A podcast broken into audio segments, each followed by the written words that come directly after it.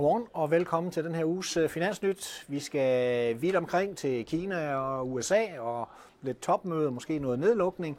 Men øh, lad os starte med at kigge tilbage på, øh, hvordan klarede markedet sig egentlig i, i sidste uge. Uh, og det var jo stadigvæk med aktieplusser.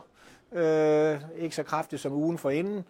Som nogen måske husker, så var vi jo faktisk kørt ja, de her små 10% ned. Men så her i slutningen af oktober, der kom der ligesom lidt comeback i, øh, i aktiemarkedet. Det var også, da renterne begyndte at falde.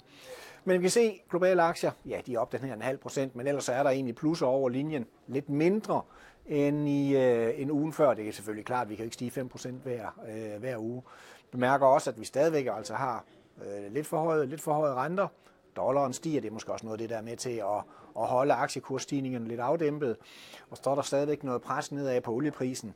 En udvikling, som, som vi ikke helt forstår, fordi vi ikke synes, at når man kigger på de forskellige efterspørgselsopgørelser, øh, der er, altså er der altså ikke noget fald i efterspørgselen. Vi ved jo, at der er en stram udbudssituation, men, øh, men olieprisen den er i hvert fald også øh, faldet i, øh, i sidste uge.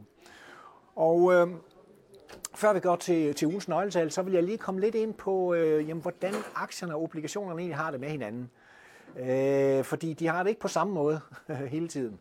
Det vi jo har set her de sidste stykke tid, det er, at hver gang aktie, øh, renterne stiger, så får aktierne ondt i maven, så falder aktierne. Det kan de altså ikke klare. Øh, og derfor så skal vi jo kigge på det, der hedder samvariation mellem aktier og obligationer, det man fint ord, man kalder korrelationen. Og det er den, vi har her historisk. Og, og vi kan jo se her i øjeblikket, jamen der er vi nede i negativt territorium. Og det betyder jo, at når renten stiger, så falder aktierne. Men sådan kan vi jo se, sådan har det ikke altid været. Hvis vi øh, går lidt tilbage for eksempel til tierne, jamen der havde vi den modsatte situation. Der kunne rentestigninger faktisk godt gå hånd i hånd med aktiekursstigninger.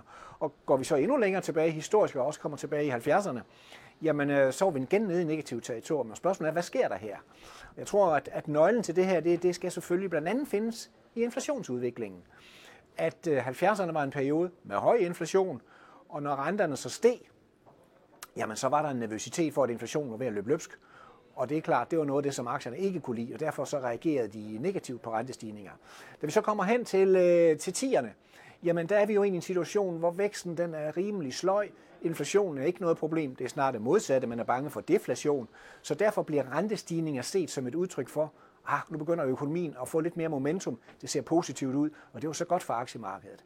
Hvor her på det allerseneste, jamen der er vi jo genløbet ind i sådan en høj inflationsperiode, og, og, og så vender, kan man sige, mønstret fra 70'erne, det vender så tilbage, at rentestigninger går hånd i hånd med aktiekursfald, fordi man er nervøs for, at inflationen ikke er under kontrol, og den ikke kommer hurtigt nok ned.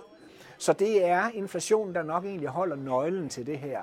Og øh, der er vi jo heldigvis på vej mod lavere inflation, så kunne man jo godt forestille sig, når vi kigger lidt længere ud, der er mere kontrol på inflationen, jamen, så vender vi tilbage til den, til den måske den mere, øh, den mere klassiske øh, sammenhæng mellem, øh, mellem aktier og obligationer. Men det kan jo godt være, at det tager noget tid, og det kan også være, at vi skal ligge måske og svinge lidt omkring øh, nulpunktet i, i hvert fald. Men inflationen spiller i hvert fald en stor rolle i øh, den mekanisme, vi ser med, at stigende renter giver negative aktiemarkeder i øjeblikket.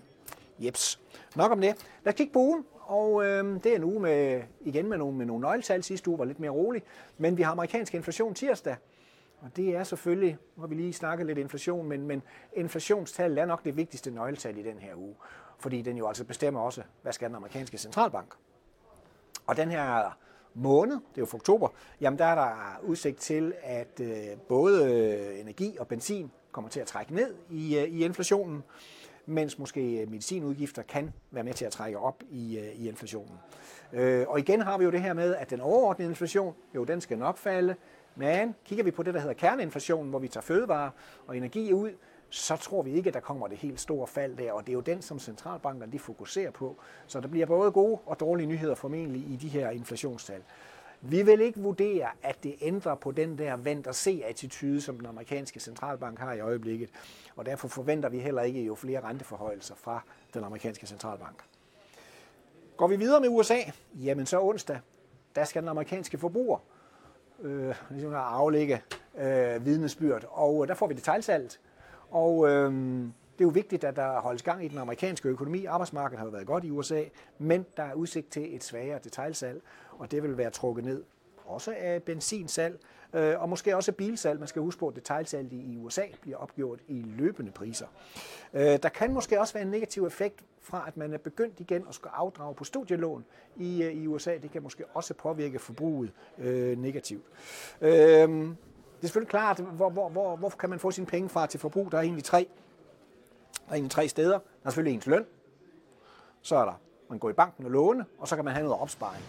Øh, og, og, og coronaopsparing, den er jo ved at være, være rimelig lav i, øh, i USA, øh, og vi ved, det er dyrt at låne i banken. Så har vi selvfølgelig haft en okay lønudvikling, men, men, men overordnet set vil der selvfølgelig være fokus på, at amerikanske forbrugere kan holde momentum, fordi det er tit og ofte den amerikanske forbruger, der holder den globale økonomi i gang også. Så skal vi se en anden stor økonomi, Kina, som jo kommer med, med deres, skal vi kalde det, datapakke, detaljsalg, industriproduktion og investeringer, som kommer onsdag morgen. Og øh, de er jo hjulpet lidt af, hvis vi kigger på år-til-år-stigningerne, at oktober 2022, der var Kina jo stadigvæk nedlukket. Så det vil sige, at det var svage tal, vi sammenligner med, så giver det nogle pæne vækstrater. Så det er noget, der kan hjælpe egentlig øh, Kina her. Men kigger vi på de seneste konjunkturindikatorer, de her PMI'er for Kina, så var de altså til den, øh, til den dårlige side. Så det er altså noget af det, der, der, der godt kan trække lidt ned. Og Kina har jo generelt været, været skuffende med deres genåbningsboom. Det var meget kort, og, og, og deres stimulanser har heller ikke været noget, der har overbevist investorerne, som de kinesiske markeder jo virkelig har været, har været under pres. Øh, vi slutter af med lidt geopolitik, fordi øh, spørgsmålet er, skal vi igen have en nedlukning af dele af det offentlige system i USA her på fredag den 17. Det er jo sådan, at USA kan ikke finde ud af at lave lange bevillinger. Det øh, kan man ikke finde ud af i USA. Så derfor kører man med de her midlertidige bevillinger. Øh, nogen kan måske huske, at for en, øh, en, en 6-7 uger siden, der havde vi problemet igen. Så kom der lige en forlængelse her til den 17. 11. Og nu er vi jo snart ved den 17. 11. Og USA har så fået skiftet speaker i øh, repræsentanternes hus. Det ved jeg ikke, om det, det hjælper. Det kan måske gøre, at repræsentanterne er sådan en lille smule træt af hele det her nedlukningsforhandlingshalløj, så det måske kan gå lidt lettere den her gang. Who knows? Men det er selvfølgelig vigtigt også at, at huske på, nedlukning af del af den offentlige sektor er ikke så alvorligt heller ikke for markederne, eller økonomien for den sags skyld. Det er det her med gældsloftproblematikken, det er virkelig alvorligt, og, og det, er ikke, det er ikke det, vi snakker om her, det er en nedlukning af det, af det offentlige, men selvfølgelig kan det jo være, stadigvæk være generende. Fokus på det.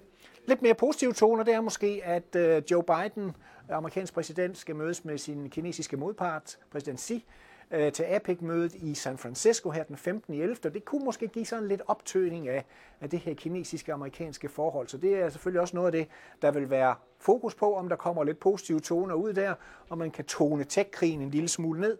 Så, så det kan måske give os lidt øh, positivitet i, øh, i den her uge. Jeps, det var det hele. Tak fordi du kiggede med.